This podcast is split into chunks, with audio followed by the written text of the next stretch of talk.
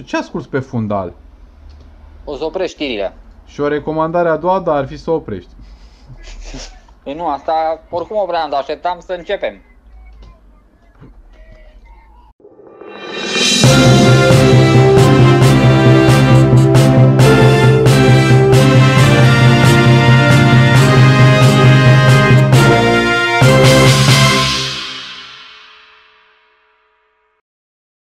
Salutări, bine ați venit la un nou episod First Down Debate. Eu sunt Tiberiu, alături de mine este Ovidiu.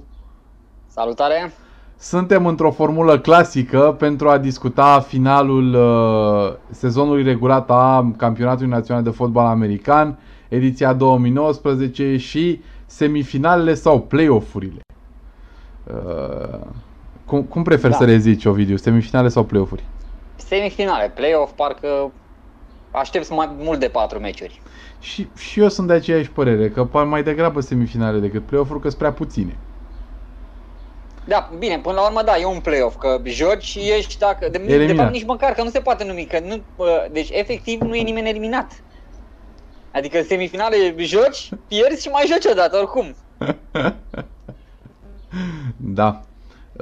Bun, hai să înainte să discutăm despre semifinale, hai să discutăm un pic despre ultimele două meciuri din sezonul regulat. Am avut Bucharest Rebels la Mureș Monsters la Bucharest Rebels și Cluj Crusaders la Reșița Locomotives. Cum ți s-a părut meciul? Știi cum am început, zi un lucru pozitiv și un lucru negativ de la Bucharest Rebels. Păi un lucru negativ, erau prea relaxați. Deci se vedea pe figura unora că sunt foarte relaxați, că oarecum și-au asumat superioritatea cu mult înaintea începerii meciului și de-aia probabil și-au și apărut erorile, că n-au fost intercepții, au fost lucruri care nu au mers chiar cum trebuia. Și au mai fost și câteva tensiuni pe care le-am simțit de pe margine, care mi s-au părut interesante. Nu intru în detalii, că nu vrem să polemizăm. Băgăm zădanie. Da. Dar sincer nu mi s-a părut ok. Și nu crezi că aveau dreptul să fie relaxați în meciul ăsta? Bă, nu. Ești relaxat după un anumit scor. Și dacă ești relaxat după un anumit scor, vezi meciul cu Locomotives, ei te pot egala, adică au fost foarte, foarte aproape, ei puteau pierde meciul ăla. Nu poți fi, da. Ok, acum între noi fie vorba, din păcate Mureș Monsters nu sunt Reșița Locomotives, dar ai avut o mostră despre ce înseamnă să fii prea relaxat într-un meci. Deci nu, ei trebuia să fie relaxați în repriza a doua, înțelegeam, la 3-6-0 dacă erau relaxați, băi, 3-6-0, adică deja a intrat mercy rule, nu mai avem ce să... Suntem ok, avem timp să ne revenim, în caz că deraiem. Au intrat, deci clar nu. Deci nu au, bine, au fost jucători care nu au fost relaxați deloc, doar că vorbesc pe engleză cu accent american. Cum că am avut și câțiva jucători care s-au remarcat destul de mult și s-a văzut că au fost acolo în meci și concentrați pe victorie. Bine, da, eu îi dădeam la extremă, ei erau, deși clar, adversarul era unul care și-a arătat limitele împotriva celorlalți oponenți, ei au dat, a fost acolo, asta nu iertăm nimic. Da. Zi-mi un element pozitiv. Bine, un element pozitiv, le-a ieșit jocul, au avut, în condițiile în care au avut foarte multe implanturi, ca să zic așa, mai ales prin linie, din câte am înțeles, în linia ofensivă le-au lipsit niște oameni și au intrat din defensivă niște jucători care să suplinească rolurile respective. Apoi au mai avut nici pe partea de passing game, nu au fost 100% ok, din câte am înțeles, au fost doar 2 jucători care au jucat pe pozițiile lor și... Dar până la urmă au funcționat lucrurile, nici pe jocul de run, pentru că na, cu plecarea lui Bogdan Topolescu, lui Cosmin Zamfir. Da. Și a lui Bogdan Topolescu, de altfel. Și a lui, da, de-i spuneam pentru că na, era inside joke, ca să zic așa. A rămas totul pe Robert Pop acum, pe partea de run. Da. Și lucrurile au mers ok. Deci, dată fiind lipsurile, diferența a fost ok. Adică, teoretic, adversarilor au arătat că se poate mai bine de atât. Vezi meciul celor de la Cluj Crusaders. Da. Totodată, bine, nici adversarii nu au stat, dar când o să vorbim despre adversari, când ajung la adversari, ca să nu intru peste. Așa. Bun, eu aș începe cu ceva ce mi-a plăcut și anume faptul că au arătat ca un sistem și pe oricine pun în sistem care are niște abilități poate să facă diferența acolo. Și din câte am vorbit cu Andrei Bendeac după meci, de fapt nu e vorba că el a prins mai multe touchdown-uri sau Brânduș a prins mai multe touchdown-uri, ci că era poziția de așa manieră. Da, știu. Practic, în timp ce tu îi luai interviul lui Andrei, eu vorbeam cu Stan pe margine și a avut atunci, vorbind cu mine, a avut el o revelație, că a jucat pe poziția lui. Da, probabil poziția, probabil playbook-ul favorizează mai mult poziția aia. De aceea, jucătorii de pe poziția respectivă reușesc să marcheze mai mult, dar nu e doar pe sistem, băi, poziția, că na, putea să fie alți receiveri acolo și care să nu prindă pasele. Nu au fost chiar toate pasele simple, deci da, da. E un mix între abilitățile jucătorului și poziția pe care joacă. Pe de altă parte, cu Bendeac și cu încă câțiva oameni care mai joacă pe acolo, au arătat că Rebels poate să crească jucători și poate să crească jucători bine, aș putea spune. Da. Bun, iar ca parte negativă, îmi pare rău, dar trebuie să menționez netrasatul liniilor la meci. Da, aia este partea administrativă și na, eu m-am plâns cel mai tare, încă n-am ajuns să mă plâng, respectiv o să trebuiască cenzurat mesajul, pentru că n-am făcut statisticile și o să fie groaznic. Da. Și o să mă gândesc cu groază ce o să se întâmple acolo. Adică da, nu. Da, nu. Așa nu. Și mi s-a părut că a fost doar din, adică păreau că VAR au, ca să zic așa. VAR au avut, timp au avut. Și timp a avut. Bun, da. Au mai fost cazuri în care au fost presați de timp, deoarece meciurile de fotbal european de dinainte au limitat foarte mult accesul la teren înainte de meci. Nu a fost cazul acum. Da.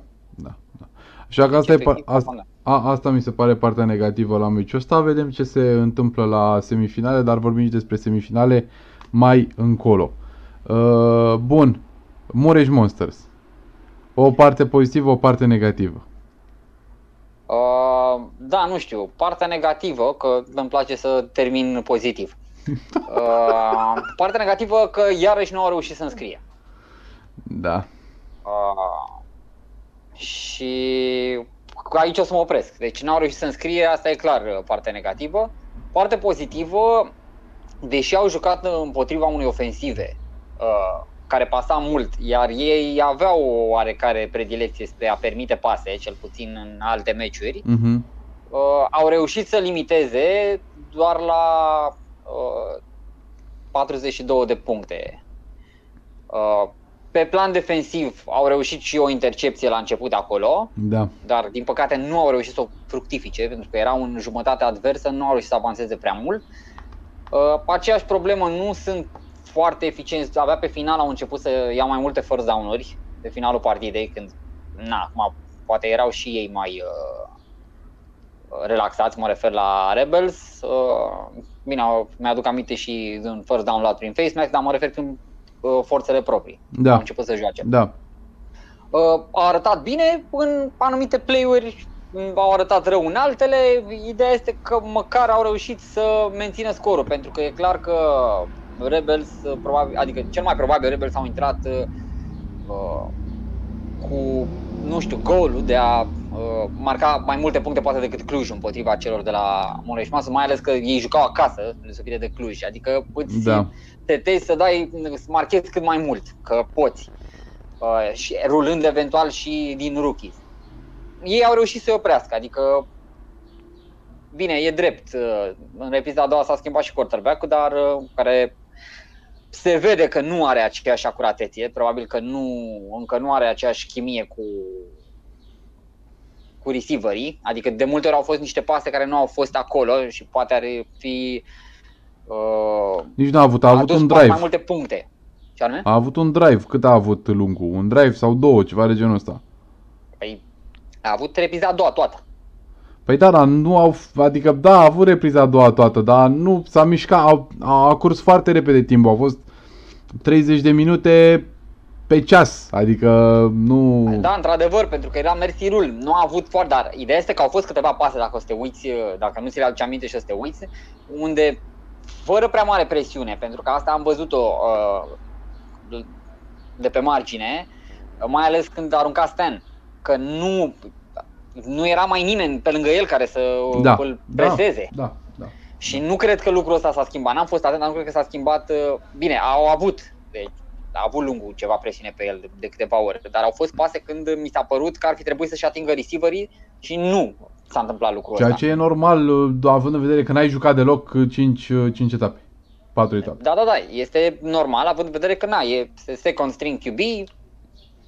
Probabil că și play-urile fiind gândite de Stan le simte altfel, nu știu. Acum, bine, nu știu exact care-i treaba la antrenamente, dar oarecum a venit în ajutorul defensivei celor de la Mureș Monsters, inclusiv aspectul ăsta. Da. Și partea pozitivă spunea că a ținut defensiva. Nu, adică au jucat, n-au permis decât cele 42 de puncte, au jucat mai bine în repriza a doua. Bine, e drept, a fost și mult mai scurtă. Au reușit să-i oprească, au avut și câteva play-uri ofensive bune, au avut recepții, și am văzut câteva pase, chiar, adică mi-aduc aminte vreo două care au fost spectaculoase. Și aici vin la partea mea pozitivă, și anume că numărul 7, quarterback-ul meu de suflet de la Mureș Monsters, a fost cel care a jucat pentru majoritatea timpului în meci. Da, adică nu l-au mai folosit pe Hunor, numărul Silard Sas. Așa, mulțumesc. Silard Sas este cel care a fost quarterback acolo și mi se pare că s-a mișcat un pic mai bine de ofensiva. Chiar dacă n-au reușit să marcheze, chiar dacă n-au... Eu mă bucur foarte mult când Monsters iau first down. Parcă e touchdown la ceilalți. Când cei de la Monsters reușesc să dea first down-ul. Da. Bine, cam atât despre meci. Și al doilea meci, la care ai fost singurel, în ploaie și vânt. Nu a fost chiar atât de rău. Deși la un moment dat m-a plouat chiar dacă eram sub cort. Și mie mi s-a întâmplat exact același lucru. La un moment dat era totul plin de apă și nu înțelegeam de ce, că eram în mijlocul cortului. Da, mă rog, trecea prin cort. Singura problemă era că nu aveam bateria acoperită, dar mi-am acoperit repede ce mai aveam pe acolo, tablete și alte chestii electronice plus bateria, telefonul teoretic ar trebui să fie waterproof. Da.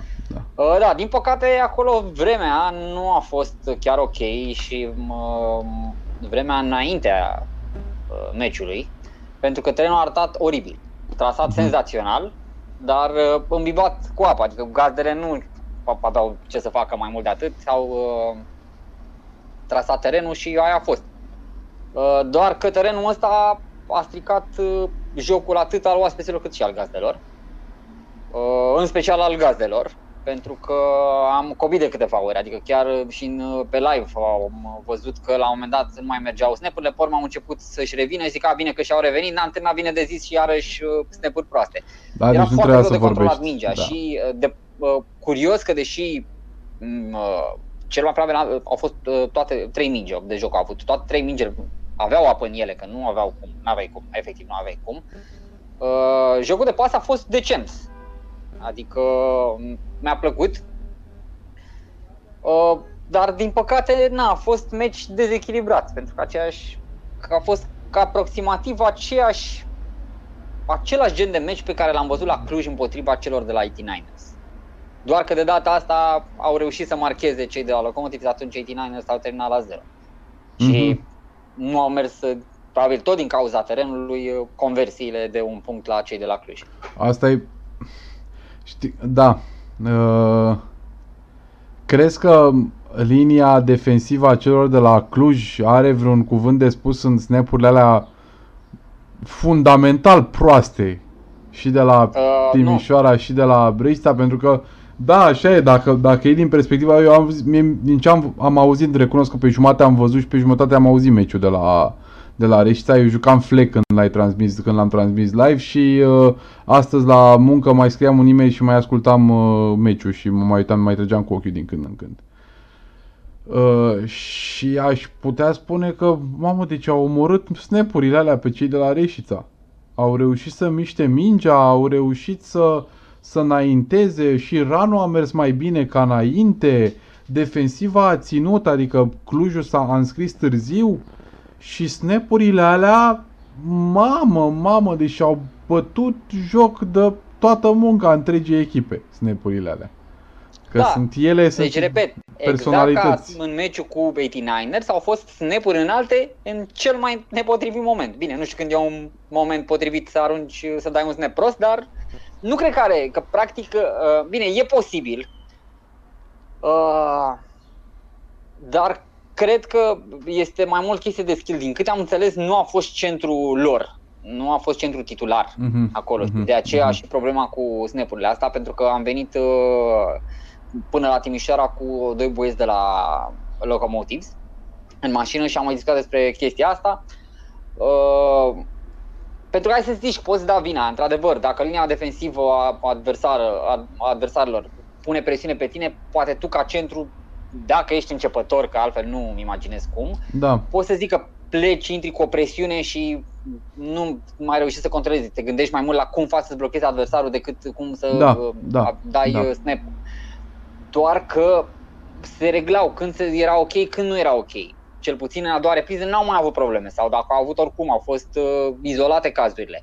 Dar în prima repriză au fost unul după altul, adică au reușit să ia first down, au ajuns la jumătatea terenului și pe urmă, nu, mai rău, au intrat în red zone și pe urmă au ajuns la jumătatea terenului, adică mai aveau 10 yards din 2 snap-uri, au ajuns în propria jumătate, ceea ce clar nu e ok pentru moralul echipei în primul și în primul rând. Exact, aia te omoară și a fost prima repriză. Că nu era vorba despre neapărat, cum îi spune, snap-ul propriu-zis, că mai luai odată, iar zi aia. Dar era vorba despre faptul că te-ai chinuit să ajungi acolo și tu mergi înapoi în loc să mergi înainte. Da. Așa că, bun, prima Reșița Locomotives, un lucru pozitiv și un lucru negativ. Ca să ne întoarcem la întrebările existențiale. Bun. Lucru negativ...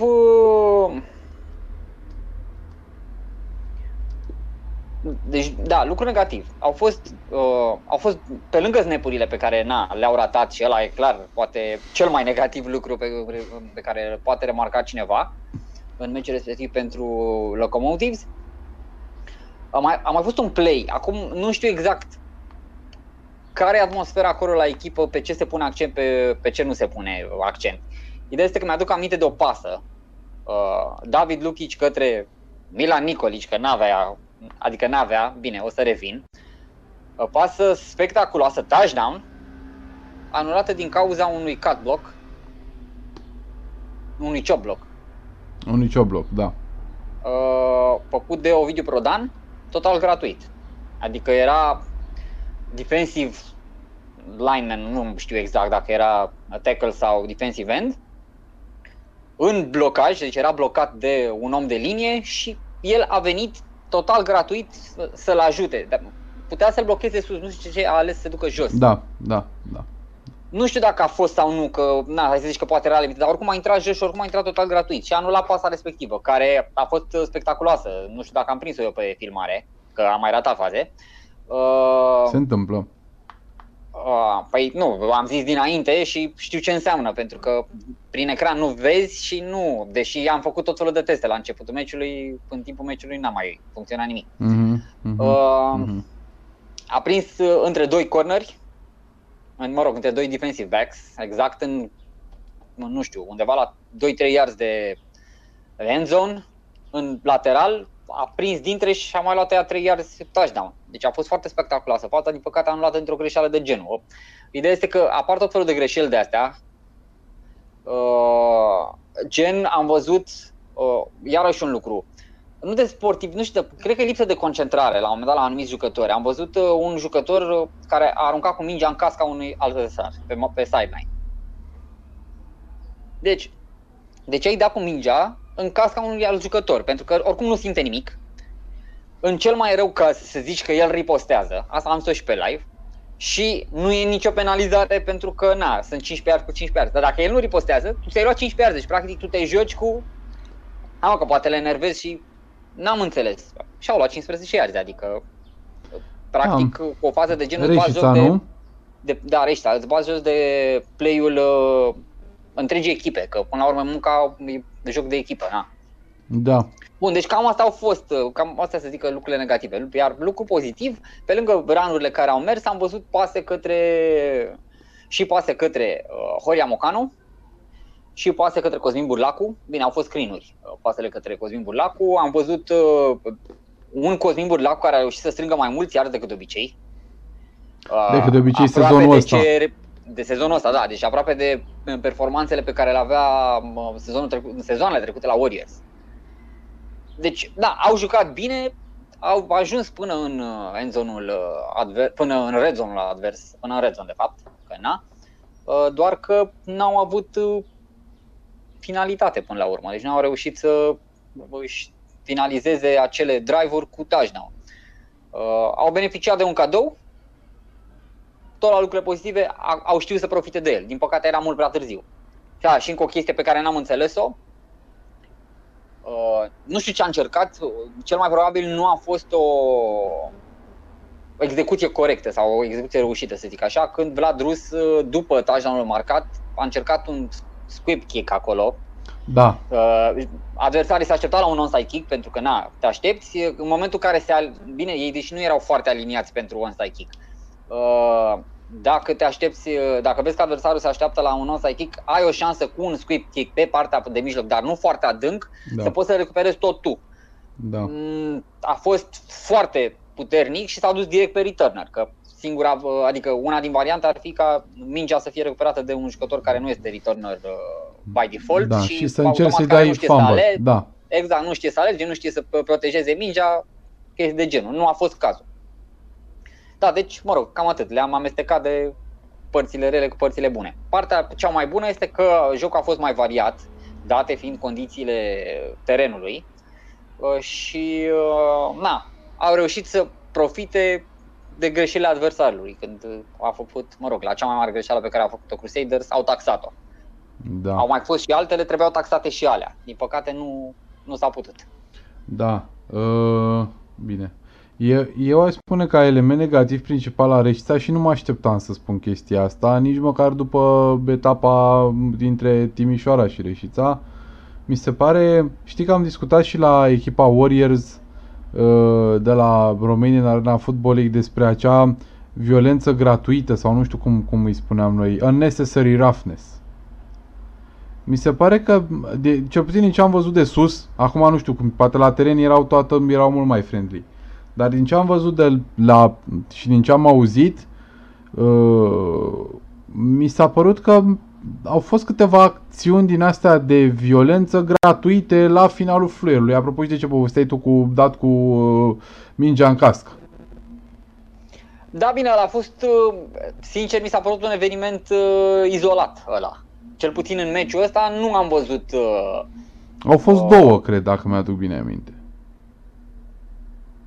Da, nu știu, ideea e că l-am scăpat. Bine, două, având în vedere că a fost un meci normal din punct de vedere al timpului, nu a fost scurt, da, e ok, dar nu mi s-a părut. Deci aia într-adevăr a ieșit foarte mult în evidență, iar restul nu.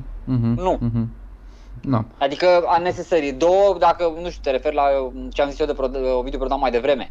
Nu, aia a fost un call pentru că a vrut să se asigure că are quarterback-ul timp și nu a executat Nu mă refeream la lovitura aia.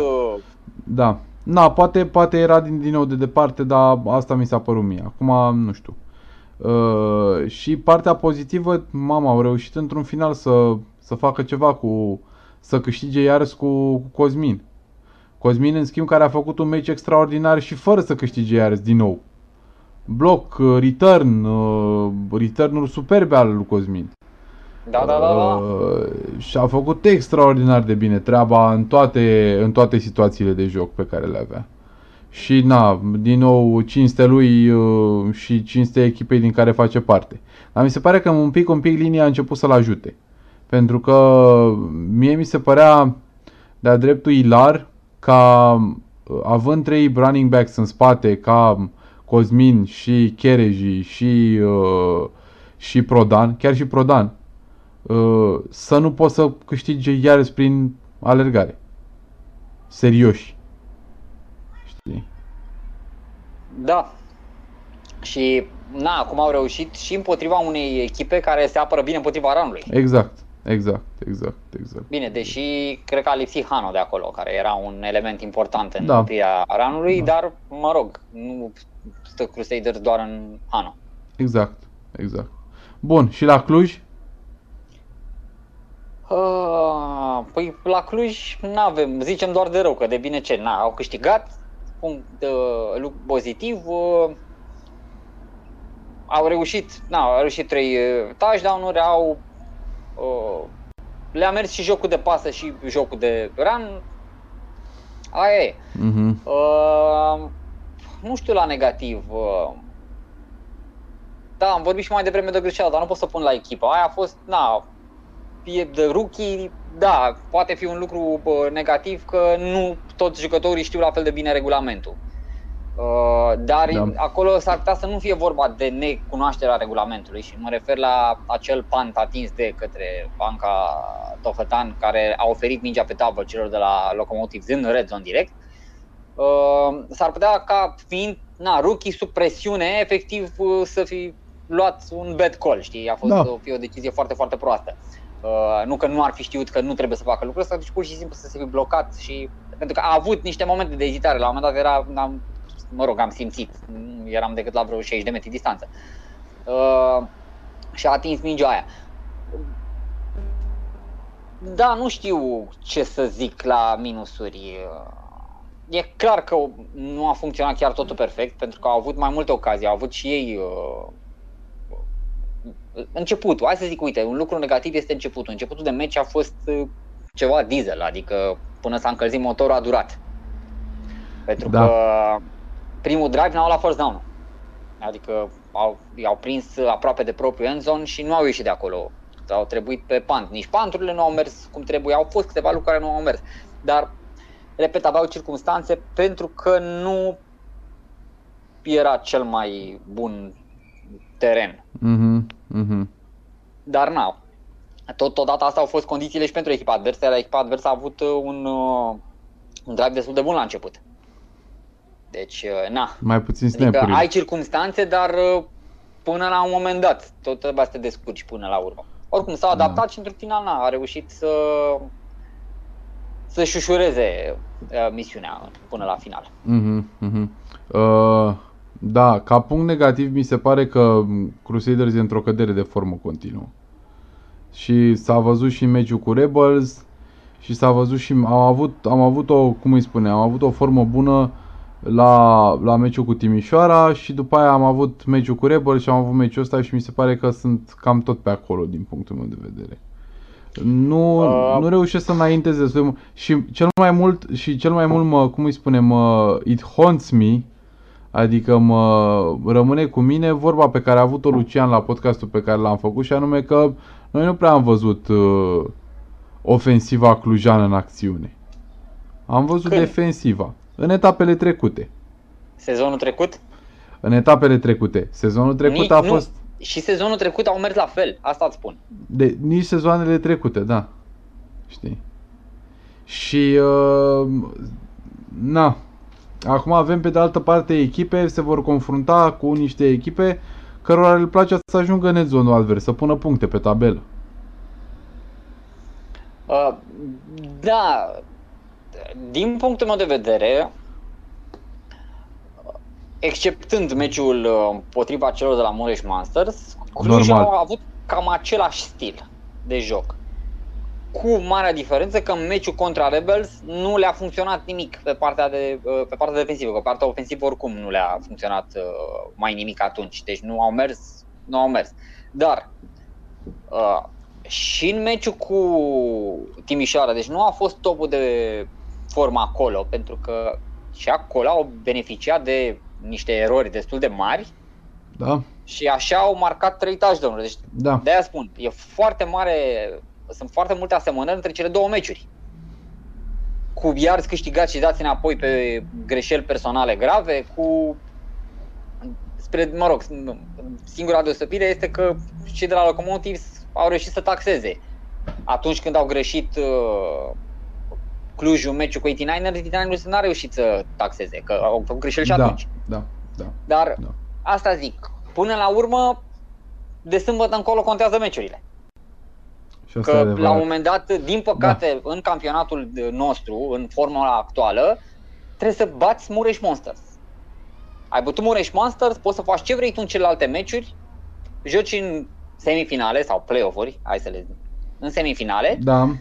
Și deși nu ai văzut decât pe Mureș Monsters, deci vezi cazul Reșița Locomotives, ei pot câștiga în continuare, adică au arătat că pot fi acolo cu unii și cu ceilalți, doar că au avut mai mult ghinion. Da. Mă rog, și Reșița au o infuzie de personal serioasă, adică nu e ca și cum sunt Mureș Monsters, știi?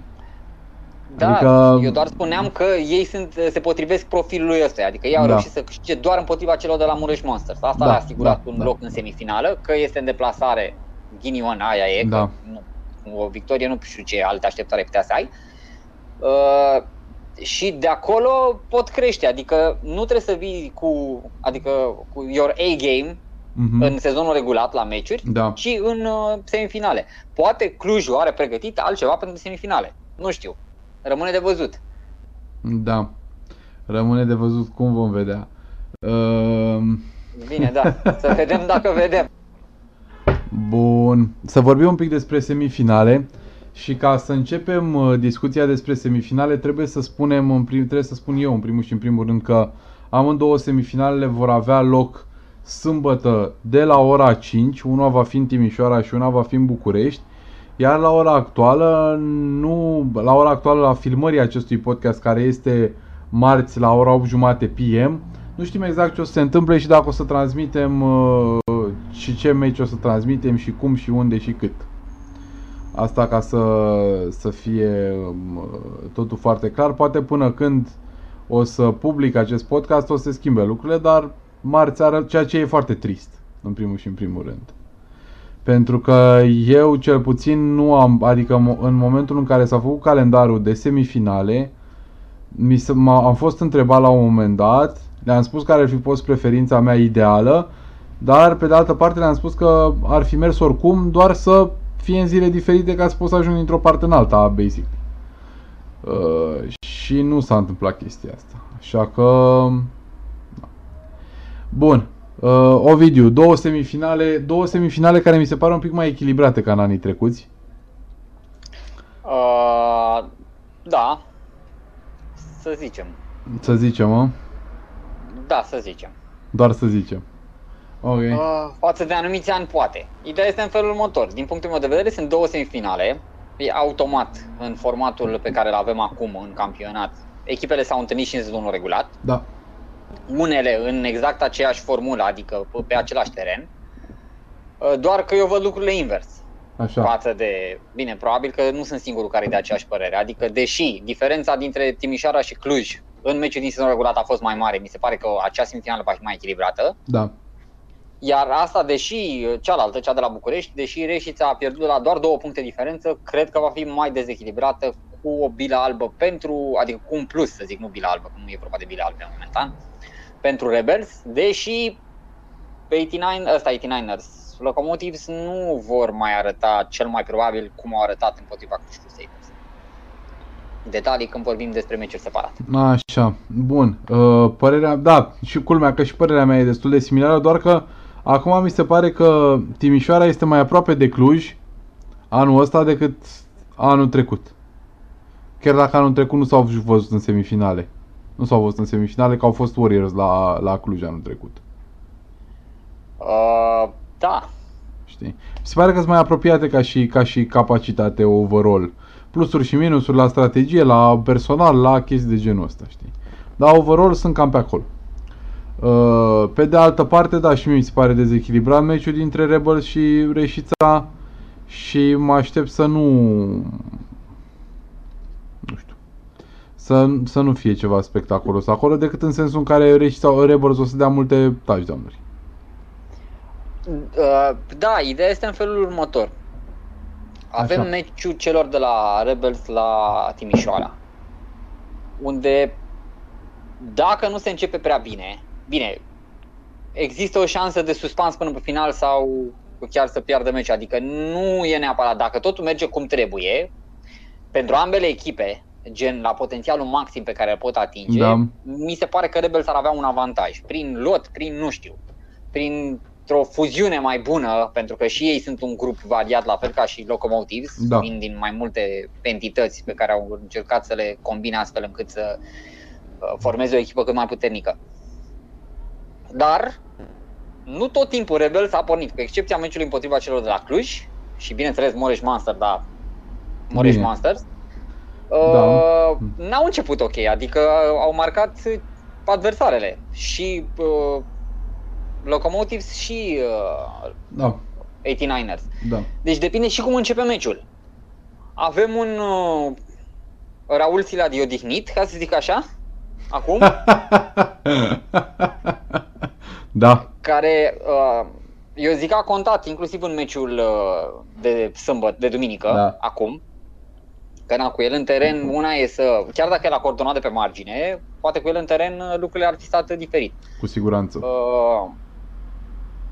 Am văzut creștere în joc la meciul de duminică pentru Locomotives, deci dacă, având în vedere că ar trebui să le revină și Chereji, din câte am înțeles la meciul de sâmbătă de acum, revine și Raul, deja jocul ar trebui să se schimbe.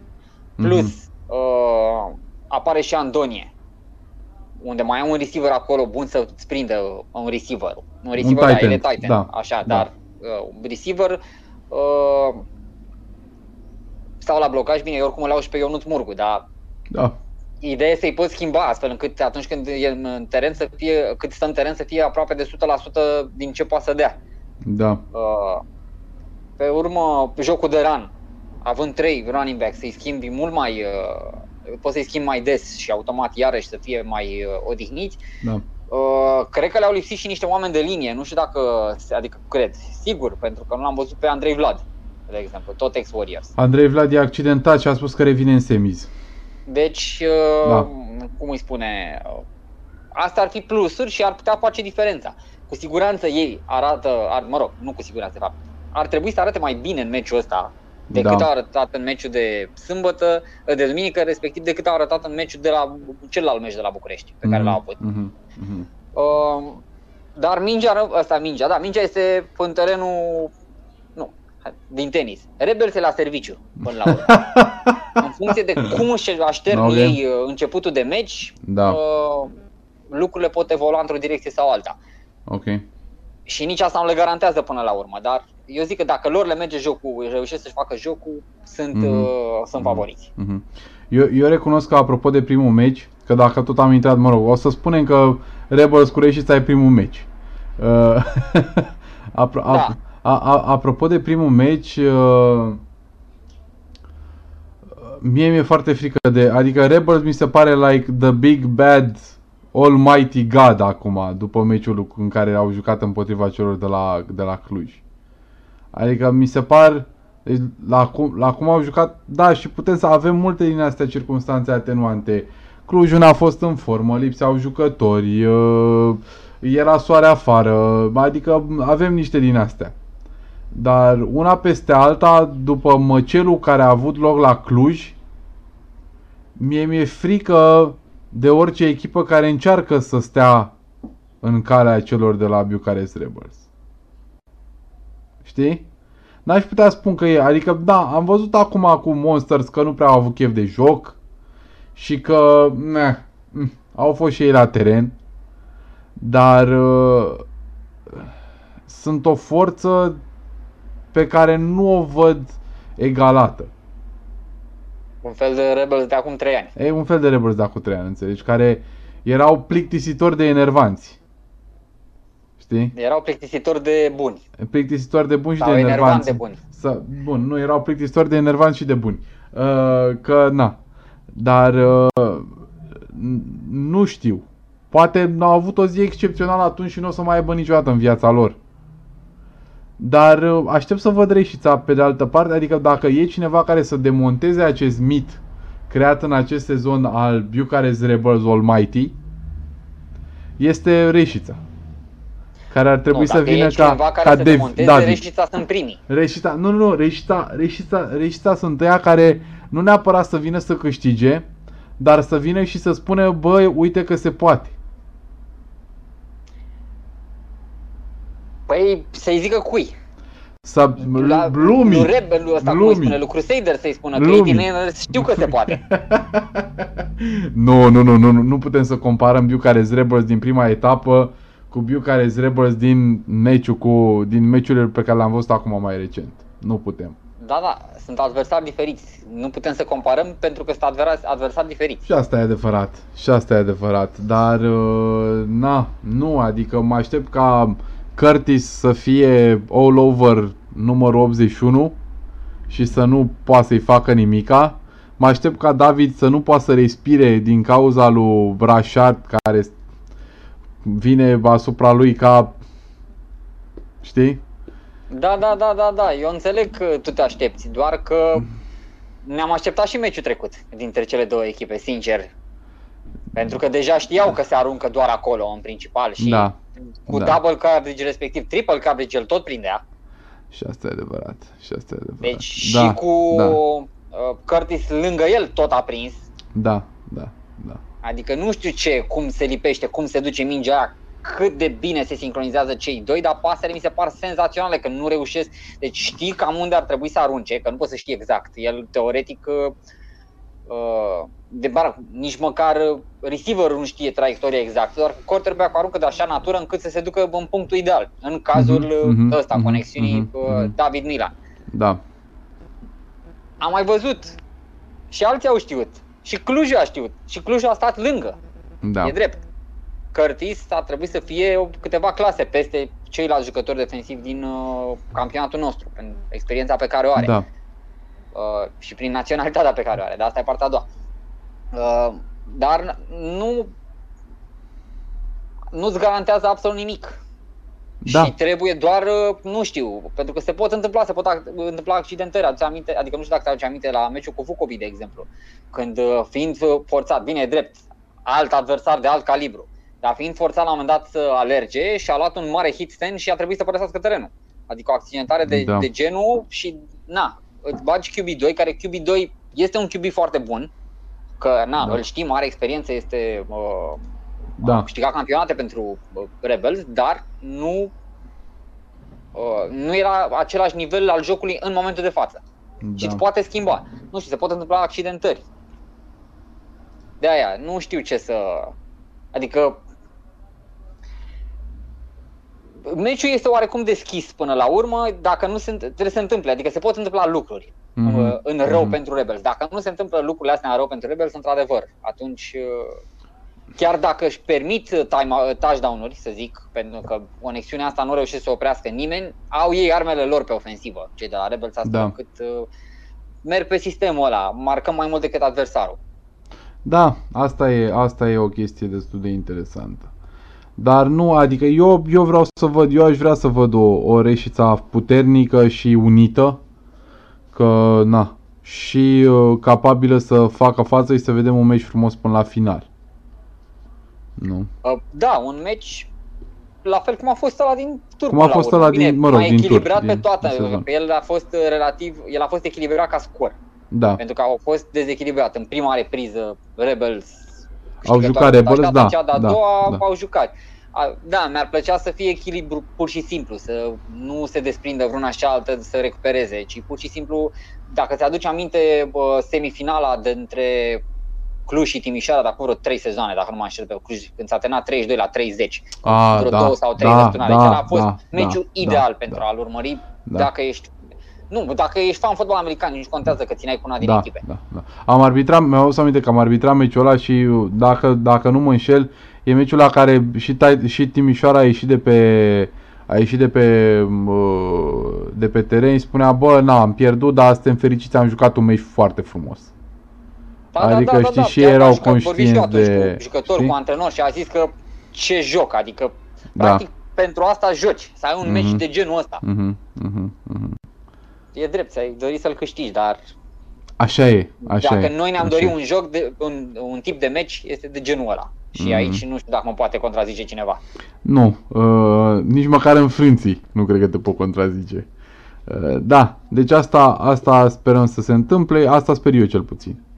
Și sper să văd, un echilibru, dar mi-e foarte frică de Rebels.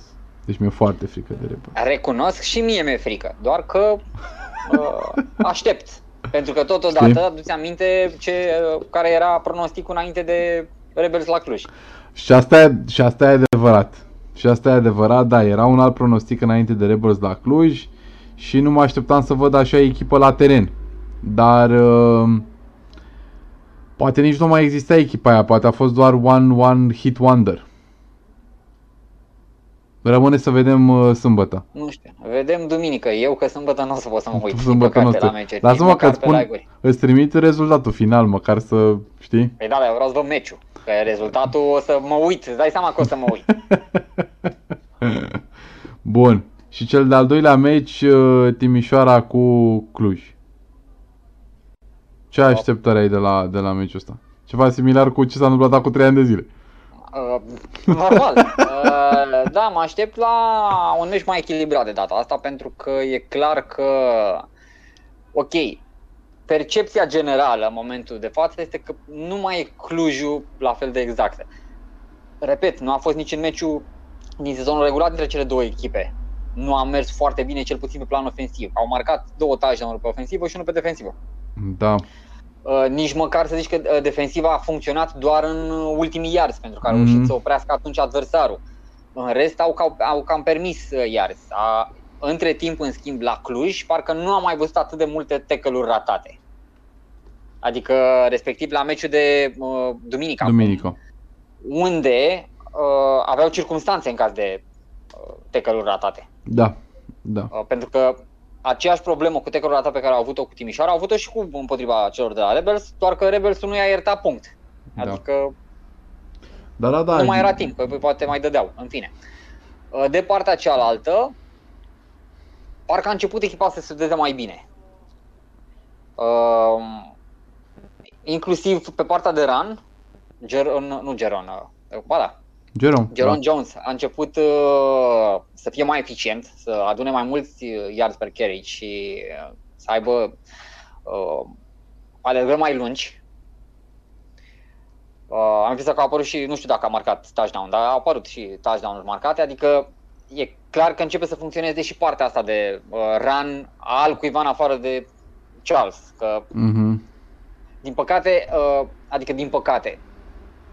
Charles Bob este cam ce era Florin Oltean acum vreo 2 sezoane, când intra în poziția de second string quarterback în locul lui Paul și deși era foarte static la modul, în momentul în care lua snap-ul, nu se mișca de pe loc, în momentul în care începea să alerge îi se vedeau abilitățile de running back. Arunca destul de bine când arunca, deci e pe acolo, este foarte, are foarte multe opțiuni Charles Bob. Da. Și este și foarte slippery. Da. Asta, deci reușește să scape de placaje, deci pe lângă faptul că reușește să-și fenteze foarte mult jucătorii din față, scapă de ele, adică oamenii îl prind și scapă de acolo. Da, așa e, așa e. Mi se pare mai accurate decât Florin, dar în afară de asta, da, e... Da, era vorba de Castil că nu puteai să fii sigur, bă, e pasă, gata, am venit, l-am blocat, pentru că începea să alerge el și nu era pe sistemul Paul Lungu, să zic. Nu Paul, pentru că Paul, el avea stilul și acum a avut un scramble de s-a dus tank în meciul de duminică. Okay. Nu, gen Adianu care să fugă pe exterior și să iasă, să fie safe. Da, nu, el se bagă între pentru că nu are frică de contact și știe și cum să protejeze mingea cum trebuie și așa și mai departe. El, Charles pare tot genul ăla, pare genul de jucător care atunci când aleargă, deși are mingea aia de parcă scrie pe ea pick me, nu are frică de contact. Și nu că nu are frică, dar dă impresia că poate și scăpa de tackle-uri. Da. Nu dă impresia că, ce să dea impresia că dacă aș avea statistici pe cine a spart mai multe tackle-uri, cred că ar bate detașat. Da. Bun, deci ne așteptăm la un meci echilibrat între cele două echipe. Mi se pare un meci, adică cred că o să fie un meci echilibrat. Desigur, dacă ceva merge greșit în orice tabără, pică, da, asta cu, în orice direcție, adică meciul poate merge absolut în orice direcție, nu am o favorită, mai ales că acum Clujul joacă în deplasare. Probabil că vor veni în efectiv complet și la deplasarea de duminică au avut un lot cu un jucător în plus, este drept, dar mai numeros decât adversarii care jucau acasă. Da. Timișoara 89ers by default nu au un lot foarte numeros anul ăsta. Exact, anul ăsta, deci s-ar putea să fie în superioritate din punct de vedere numeric, dar tribunele vor ține cu ei. Tribunele mai puțin cred că sunt importante, pentru că nu jucăm pe teren cu acustică, gen cum era Cluj Arena, să simți că ai adversar sau ceva de genul ăsta, dar oboseala deplasării este mult mai importantă pentru mine. Asta, că ai de făcut o deplasare, chiar dacă o faci cu o zi înainte, tot ai 4 ore pe care le-ai pierdut pe drum, pe unde ceilalți poate s-au antrenat sau poate s-au odihnit. Da, da, da. Așa e, așa e, cinstit. Bun, zi-mi, ai vreun pronostic pentru meciuri?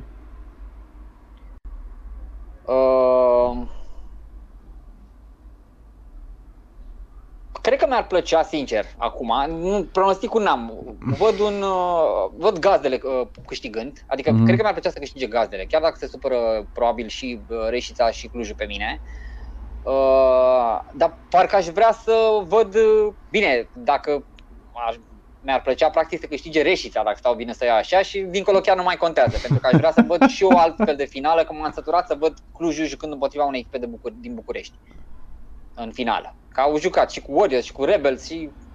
Păi atunci să câștige, cum îi spune, să câștige, important este să nu câștige Clujul. Că ai zis că te-ai săturat de un meci în care să joace Clujul cu cineva. Din perspectiva asta, aș vrea să câștige 89ers, la celălalt meci nu mă interesează cine aș vrea să câștige, dar aș vrea să câștige Reșița pentru că mi se pare underdogs. Da. E posibil, adică tind spre Rebels câștigătoare într-o parte, pentru că zic că acolo ar fi mai dezechilibrat.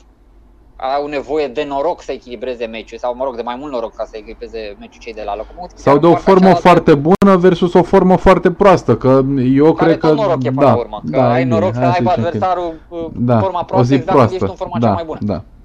De partea cealaltă nu pot să dau, efectiv nu pot, adică sincer în meciul ăla, am impresia că o să câștige fix cine merită în meciul ăla, am eu un feeling.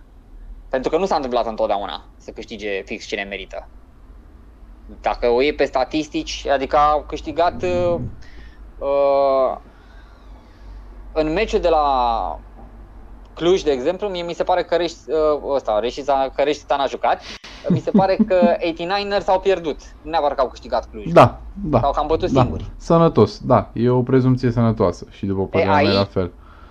Am eu un feeling că efectiv vor câștiga, adică echipa respectivă a fost mai bună, nu doar că a greșit mai puțin. Am înțeles, deci nu va pierde Timișoara sau nu va pierde Clujul, va câștiga Timișoara sau va câștiga Clujul meciul ăsta.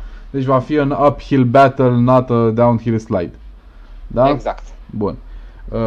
Da, și eu sunt de acord cu tine la chestia asta. Eu sunt destul de conservator în sufletul meu și din tinerețile mele, așa că eu mă aștept să văd o finală Rebels Cluj. Nu vreau să văd o finală Rebels Cluj. Oarecum, după cum s-a jucat Clujul, inclusiv în meciul cu Rebels, a avut niște situații în care putea să profite de și doar că atunci nu a făcut-o. Da. Din păcate, încă greșesc destul de mult și de la 89ers, deci au oarecum o șansă, dar repet, până la urmă ei sunt gazde, adversarii trebuie să fie mai obosiți. Da, deci au avut timp mai mult acum să mai odihniți 89ers. Deci cu regret o să spun că na. Astea sunt pronosticurile mele. Cluj și Rebels vor câștiga. Rebels la o diferență mare de scor, adică mă aștept la Mercy Rule. Ok, te arunci. Na. Bold predictions, da. Înțelegi? Mă aștept la Mercy Rule. Și de partea cealaltă un touchdown distanță sau o chestie de genul ăsta. Și ar fi culmea să fie invers. E posibil și asta. E inclusiv asta posibil în funcție de snap-uri. Deci, man, dacă vreodată cineva în viața lor n-a respectat centrul, ar trebui să vadă niște meciuri din Campionatul Național de Fotbal American. Să vadă ce înseamnă să n-ai un centru care să își facă treaba bine. Da. Total de acord. Bun. Ovidiu, any last words înainte de semifinale? Păi nu știu ce e any last word. Chiar dacă ai zis că nu tot trebuie să vorbesc, să duc puțin acolo. E pentru prima oară când sunt două meciuri exact în același timp la noi în campionat. Ok, deci acolo vrei să duci. Da, și nu este dificil doar pentru first down cu transmiterea, pentru că na, o să trebuiască să vedeți cum vă împărțiți, mai ales că eu sunt indisponibil 100%, adică nici măcar remote nu sunt disponibil ca să pot să intervin la niciunul dintre meciuri. Da. Este un challenge și pentru a crea două criuri de arbitraj. O să fie. Da. Bine, din câte am înțeles o să fie un crew mixt bucureșteanu-clujan la București. Cu o infuzie englezească, pentru că o să fie Simon. Da. Și teoretic ar trebui să fie ok.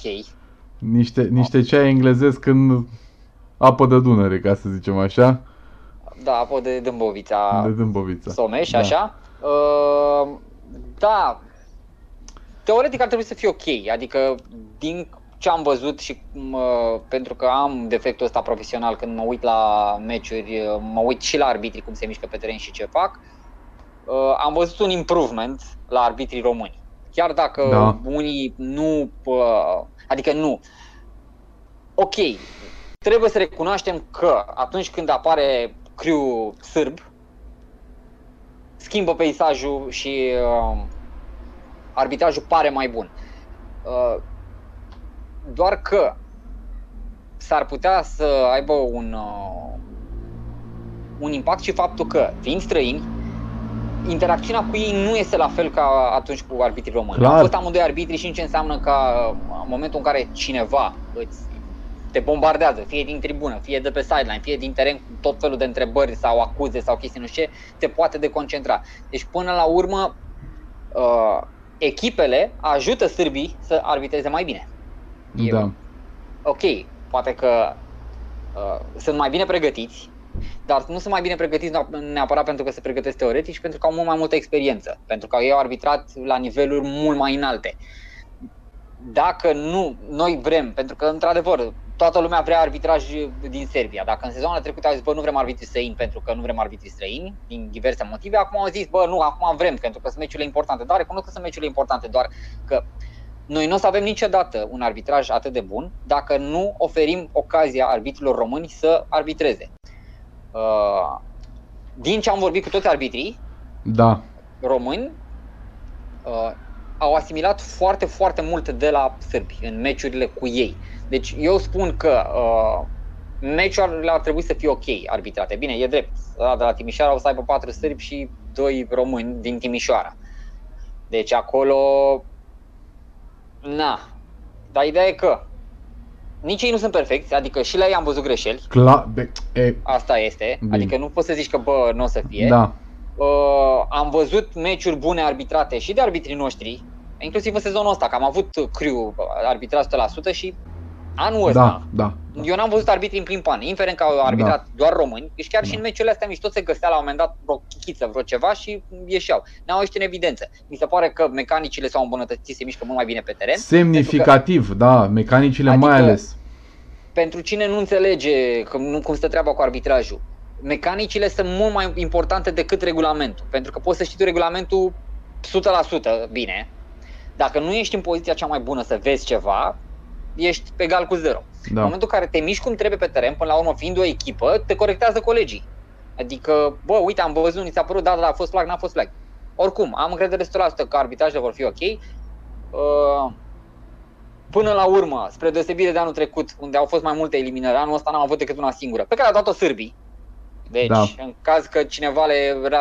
Da, că unii la un moment dat am auzit niște vorbe în târg, cum că, domne, că ne e frică, că cu eliminări, cu chestii. Nu, sârbii au făcut eliminări, românii nu. Deși au fost și românii în meciul respectiv, sârbii au luat-o. Și a fost pe bună dreptate. Adică, ideea este că dacă se merge până aceeași idee, nu ești în evidență și efectiv ne vedem, eu zic că lucrurile o să fie cum trebuie. Și cel mai important este că o să discute după. Da. Și o să se îmbunătățească, nu știu exact cum vor fi creule de la finală, dar eu nu aș vrea să văd prea mulți sârbi la finale, dacă mă întreb pe mine. Nu mă întreabă nimeni, dar zic. Eu aș vrea să văd 4 sârbi la finale. Și restul până la 7 să fie, sau până la 8 să fie români. Da, aș vrea 3, maxim, dacă se poate. Da, da. Pentru că ideea e că acolo poți să-i aduci pe toți. Toți arbitrii, și teoretic ai cei mai buni arbitri români. Să poți vedem că... ca să nu se opăsească să se schimbi.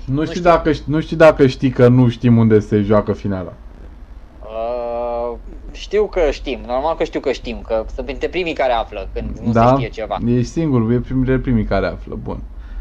Mă bucur, da, deci din punctul meu de vedere, prima oară când am auzit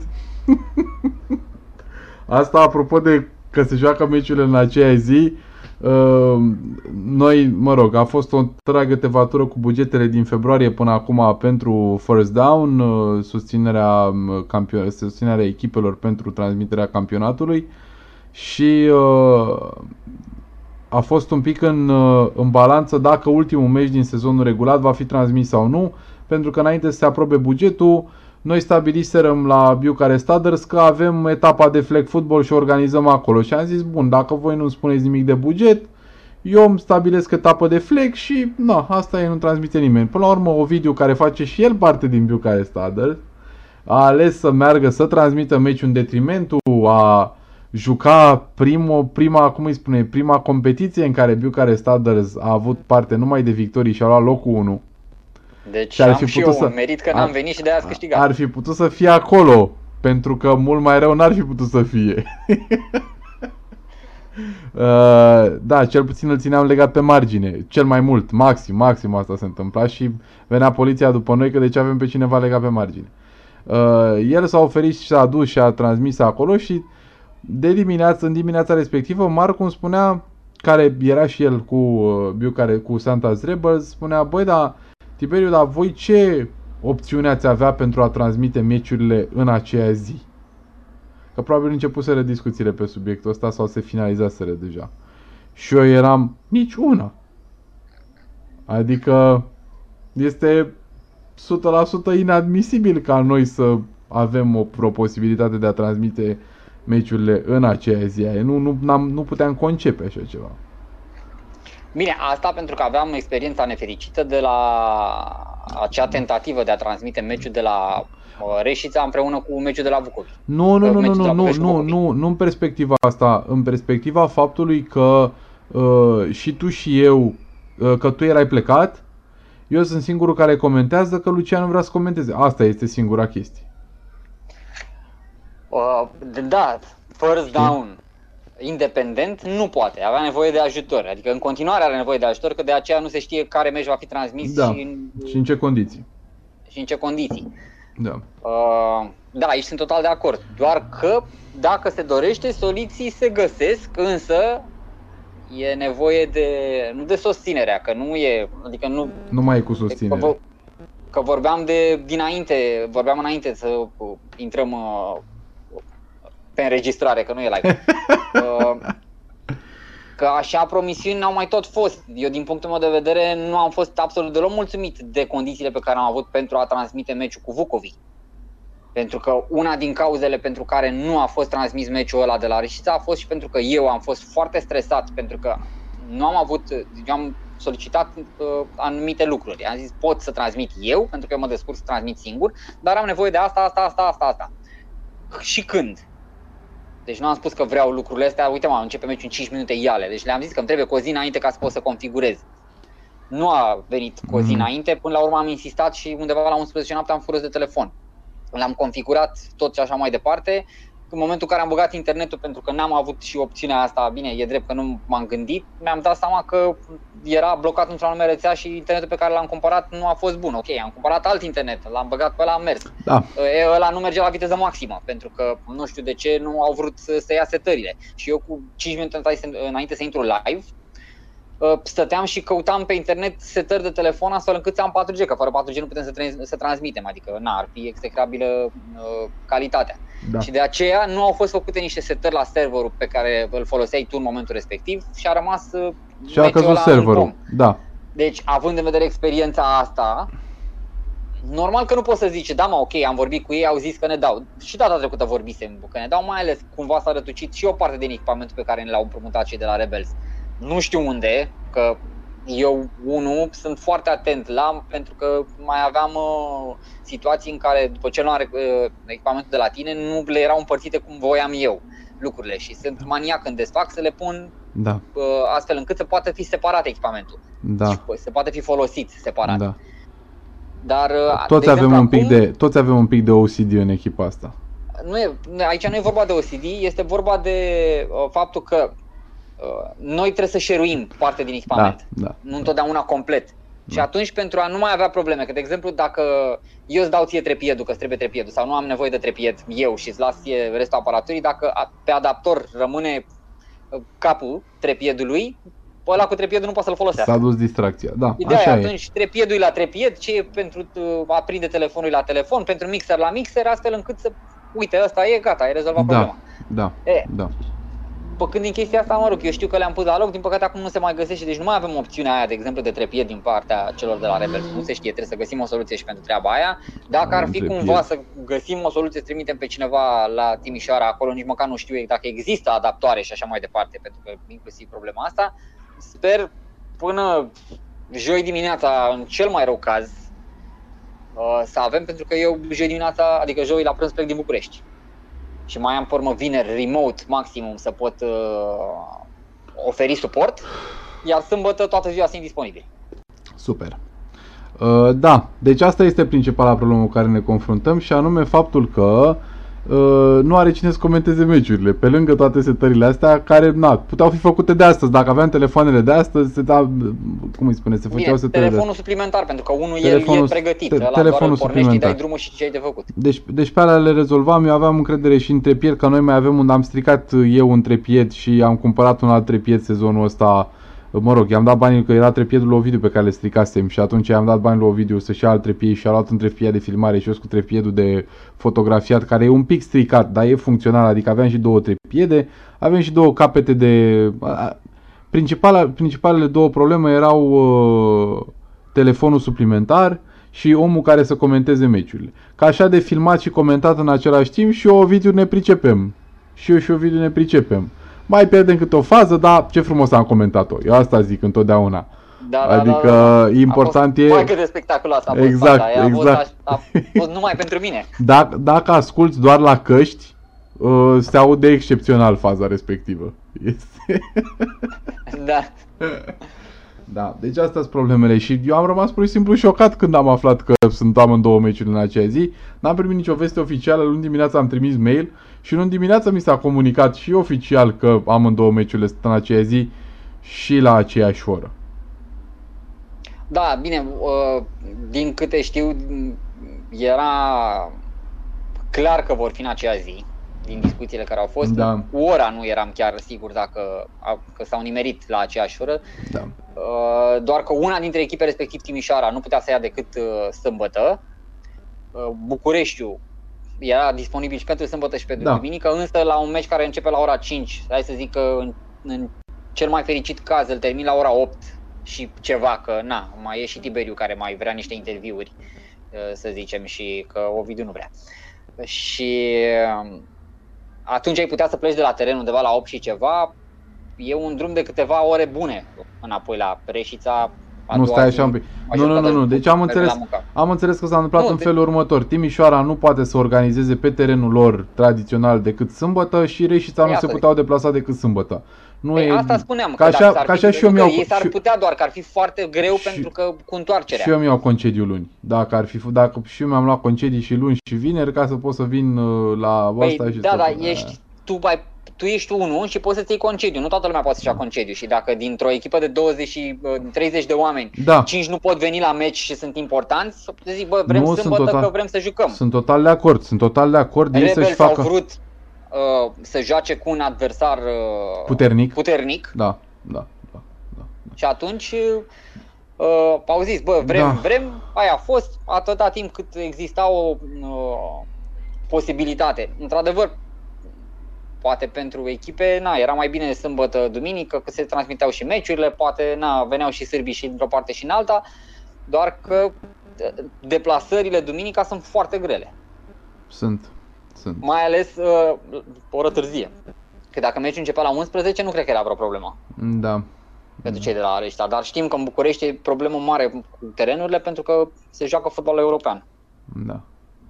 Anyway. Da, primul meu instinct a fost de flight, nu de fight în cazul ăla și ieri vreau să uit toate numele de telefon și să nu mai vorbesc cu nimeni pentru că mi s-a părut foarte... cazare la Sofia? Da, nu, deja mă gândeam, vorbeau băieții de la Others și spun, bă, dar eu n-aș merge, adică n-am jucat niciodată, n-am mai jucat de mult cu bulgarii un flag, asta zic, știi?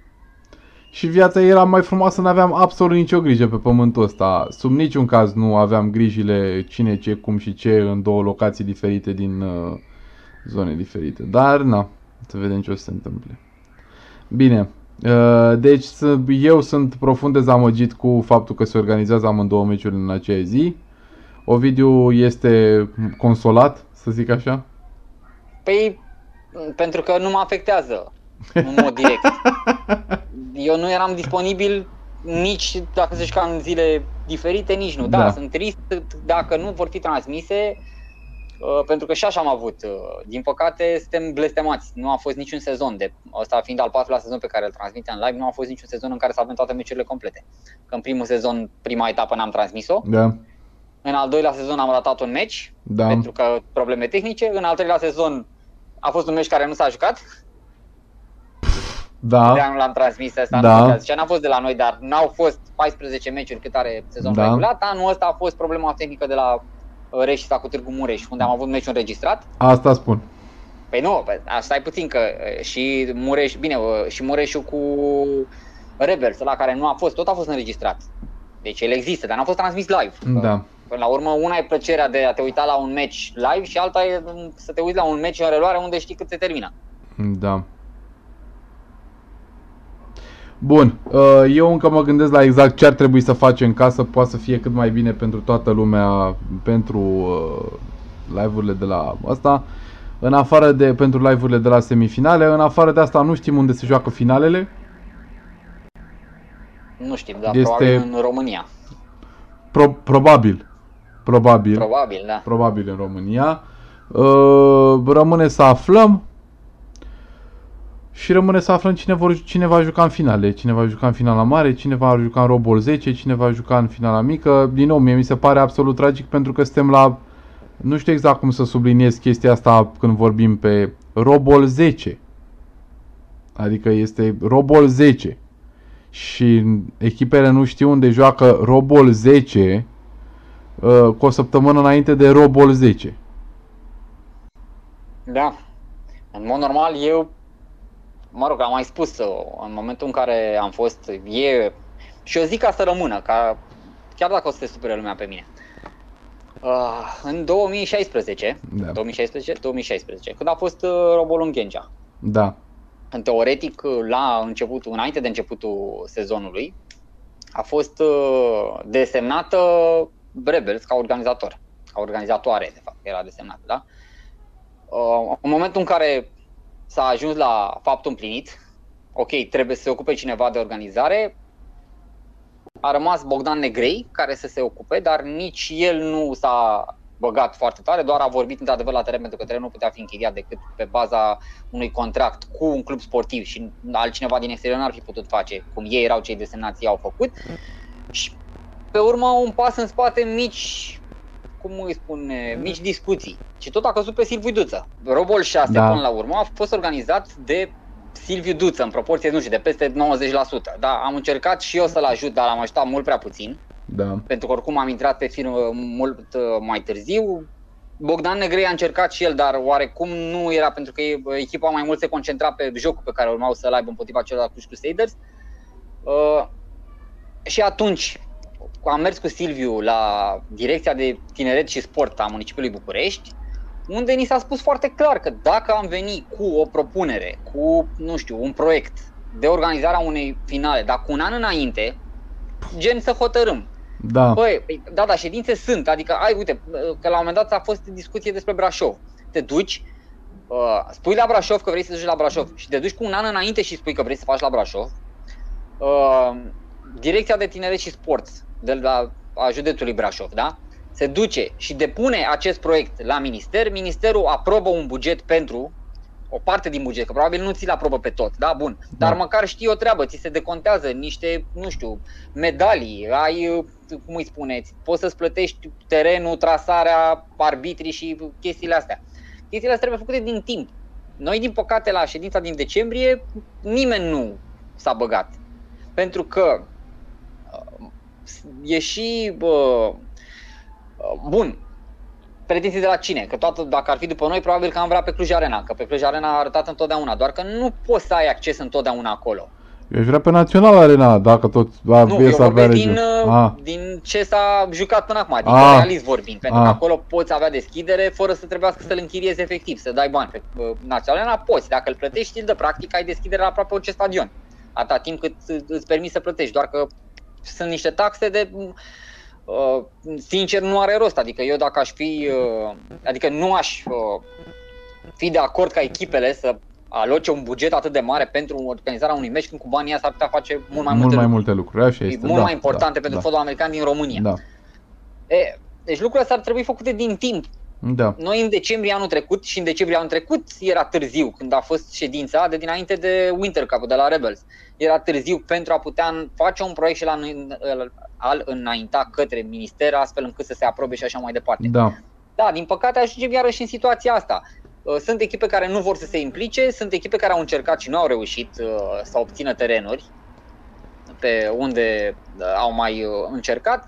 Sunt echipe care au posibilitatea, dar nu vor pentru că nu sunt sigure că se califică, nu dăm nume, dar se știu. Oarecum pot să înțeleg o astfel de abordare, dar totodată, dacă ar lua ca exemplu experiența de anul trecut, când Reșița Locomotives s-a organizat un robol, e drept, a fost și o conjunctură care până la urmă a fost în favoarea sportului nostru până la un moment dat, și mă refer la cursele de mașini care plecau tot acolo de la stadion, și a ajutat, adică evenimentul să arate mai bine, dar pentru ei acel eveniment a fost un bum de imagine. Au reușit să recruteze mulți jucători, adică drept dovadă. Acum, anul trecut, nu știa nimeni de Reșița Locomotives, dacă întrebai pe cineva care nu era implicat în fenomen. Acum e o echipă care a jucat, care are o victorie, că a avut niște meciuri la limită, deci au o echipă de CNFA, da? Că au luat niște jucători de la Warriors, că sârbi, că de la 89ers, irelevant. Până la urmă au rookies, pentru că au reușit să recruteze, că altfel n-ar fi reușit doar cu jucătorii ăștia. Cert este că, plus sponsor și nu mai zic. Deci orice echipă. Și aici, chiar nu contează, că era vorba Brașov Ber, de exemplu, că eu am recomandat și atunci la acea ședință. Le-am dat exemplu Reșița, vreți să creșteți, organizați robolul, dar ar fi trebuit să implice și avea ocazia să implice mai din timp. Nu au făcut-o, a lăsat totul pe echipe. Să ne aducem aminte, anul trecut, în ianuarie, deja se știau despre discuțiile că Reșița a fost aprobat. Da. Că nici cu Reșița nu a fost din timp. Eu mi-aduc aminte că undeva în februarie deja aveam cazarea cumpărată pentru robol de anul trecut. Deci lucrurile s-au făcut din timp. Okay. Și bineînțeles cu autorități și așa mai departe. Asta e situația. Sper să învețe totuși echipele într-un final. Pentru că care și lăsate să dea cu capul, da. Mie din punctul meu de vedere, robolul 6 a fost cel mai slab organizat între toate robolurile. Clar. Dat fiind, cum îi spune, comitetul de organizare a fost mai mult decât se putea. Da. Da. Adică până la urmă ai avut fanfară care ți-a cântat imnul, a fost trasat cum trebuie, ai avut teren, ai avut niște tricouri pe care ai putut să le dai, ai avut cupe, ai avut medalie, da. A fost ok, doar că nu a fost promovat, nu. Dar au fost multe lucruri care au lipsit acolo și care puteau fi îmbunătățite, iar implicarea echipelor din București a fost 0 spre minus infinit. Da. Da. E, ok, pentru noi ar fi simplu, o finală la București pentru că nu ne deplasăm. Eu unul, da, aș vedea, bine, nu sună prea bine, dar la Oradea, la Timișoara, la Brașov a fost prima opțiune, adică unde mai există posibilitatea de a readuce la viață o echipă sau de a ridica o echipă. La Giurgiu. Mureșul teoretic trebuia să fie. Da, la Giurgiu acum. Giurgiu atunci nu era opțiune, pentru că Giurgiu inițial anul trecut, când anul trecut sau acum 2 ani mai țin, mi se că anul trecut s-au înființat. Ei s-au vrut echipă de flag football. Da. Bine, asta înseamnă că la anul vedem și others. Pedurile pe ei, nu. Așa. Și Giurgiu, da, este o opțiune pentru la anul, pentru că pot crește, adică au șansa să crească. Momentan trebuie să poată să ducă un meci 8 la 8 sau, mă rog, un sezon de 8 la 8 până la capăt cum trebuie. Dar asta, aș merge către orașele unde sunt echipe mai mici și au nevoie de ajutor. Da. A, da, nu aș putea să zic nu niciodată, revin unui Rob Bowl pe Cluj Arena, de exemplu, sau cum a fost inclusiv pe Dan Pătânișanu, când s-a jucat la Timișoara, adică pe stadioane mari care se oferă oarecare expunere, că până la urmă au fost la unul, mă refer la cel din Timișoara, da. A fost intrare pe bază de donații, ca să zic așa, da. Pe Cluj a fost cu bilet și am avut oameni în tribună și așa mai departe, dar mult mai bine organizate alea, da. Cu crew de voluntari, cu tot, adică alea au fost cele 3 finale care au fost cel mai bine organizate de echipele gazde. Pe urmă pot să zic că a venit Reșița, dar Reșița are plusul că nu era un campionat, erau din afara da. Acestui campionat și au avut și conjunctura aia cu raliurile, dar care au ajuns să profite. Da, da. Dar au știut să profite de și au făcut lucrurile, pentru că așa n-au mai fost și alții care puteau să profite și nu au făcut-o. Da. Da, din păcate încă nu știm. Eu mă întorc acum, pentru finale, acum, dacă tot nu este mai bine să joace la București. Acum îi spune, acum am uitat și am văzut că primul articol despre Robol 9 l-ai scris tu pe 1 februarie 2018. Atunci aveam confirmarea că, da. Adică era 99%, adică aveam acordul verbal al, nu știu, cred că primarului din Reșița. Da, da. Nu aveam eu. Ci nu aveai tu, avea Raul, da, da, da. Atunci am putut, că discuțiile au fost din ianuarie deja, adică da. Ei deja, și din ianuarie era procentul destul de mare de realizare al proiectului. Bun. Ovidiu, îți mulțumesc foarte mult că ai fost alături de mine. Să discutăm despre etapa 5-a și despre semifinale și finale. Speram să discutăm un pic și despre campionat, dar cred că vom discuta la un debate după ce se încheie da, cel mai bine. Să discutăm... Chiar dacă să zic că era acum, o să am și cifre, că mie îmi place să mă bazez oarecum pe cifre. O să discutăm mai multe despre campionatul național după ce se termină campionatul național și despre bune și despre rele și despre organizare și despre cifre și despre joc. Bun, eu am fost Tiberiu, alături de mine a fost Ovidiu, mulțumesc că ai fost alături de mine, Ovidiu. Cu plăcere.